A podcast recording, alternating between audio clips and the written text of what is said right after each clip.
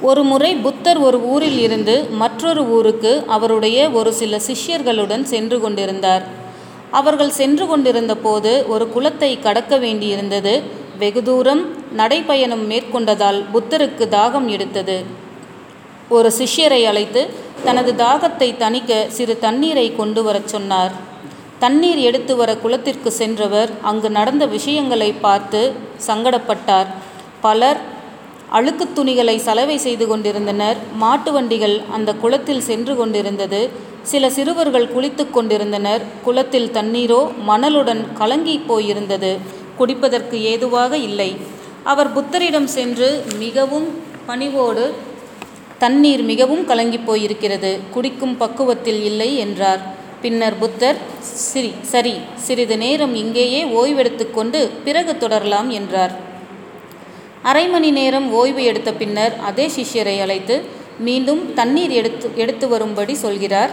மிகவும் பணிவுடன் குளத்திற்கு சென்ற சிஷ்யர் தெளிந்த நீர் தன் தெளிந்திருந்த தண்ணீரை பார்த்து மகிழ்வுடன் புத்தருக்கு எடுத்துச் செல்கிறார். புத்தர் தண்ணீரை பார்க்கிறார். பின்பு அந்த சிஷ்யரையும் பார்க்கிறார். நீர் அந்த தண்ணீரை சிறிது நேரம் அப்படியே விட்டுவிட்டதால் தற்போது அதில் எந்த கலக்கமும் இல்லாத சுத்தமான நீர் கிடைத்தது. இதற்கு நாம் எவ்வித கஷ்டமும் பட வேண்டியதில்லை. நம் மனதும் இப்படித்தான். அது சஞ்சலப்படும் போது அல்லது சங்கடப்படும் போது அப்படியே விட்டுவிட வேண்டும்.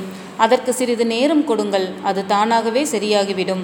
அதை சரி செய்ய நாம் எந்த முயற்சியும் எடுக்க அவசியமில்லை. அமைதியால் இருந்தால் மட்டுமே போதும். ஜென் துறவிகள் இருவர் தொடர்ந்து பெய்த மழையினால் ஒரு குடிசையின் கீழ் வெகு நேரமாக நின்று கொண்டிருந்தனர்.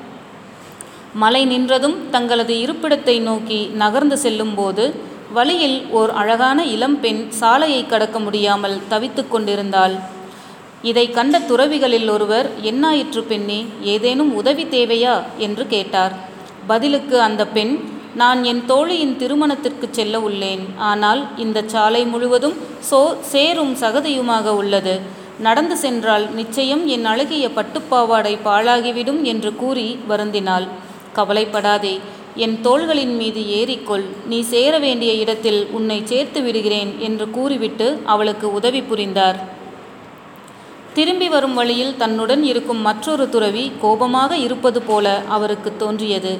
ஏன் என் மீது கோபமாக உள்ளீர்கள்? என்று கேட்க அதற்கு அவர் நாம் ஒரு துறவி என்பதை மறந்துவிட்டு அந்த பெண்ணை எப்படி தொட்டு தூக்கலாம்?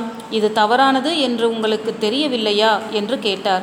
உதவி செய்த துறவி தூக்கிய அந்த பெண்ணை அப்போதே நான் இறக்கிவிட்டேன். நீங்கள்தான் அந்த சம்பவத்தை இறக்காமல் மனதில் சுமந்து கொண்டு இருக்கிறீர்கள் என்று கூறிவிட்டு சென்று விட்டார் நாமும் நமது வாழ்வில் பிறர் ஏற்படுத்திய காயங்களை மனதில் தூக்கி கொண்டு செல்கிறோம். எது முக்கியம் எது தேவையற்றது என்பதை பார் என்பதை பகுத்து பார் பகுத்து பார்த்து அமைதி காத்தாள் வாழ்வில் என்றென்றும் ஆனந்தமே.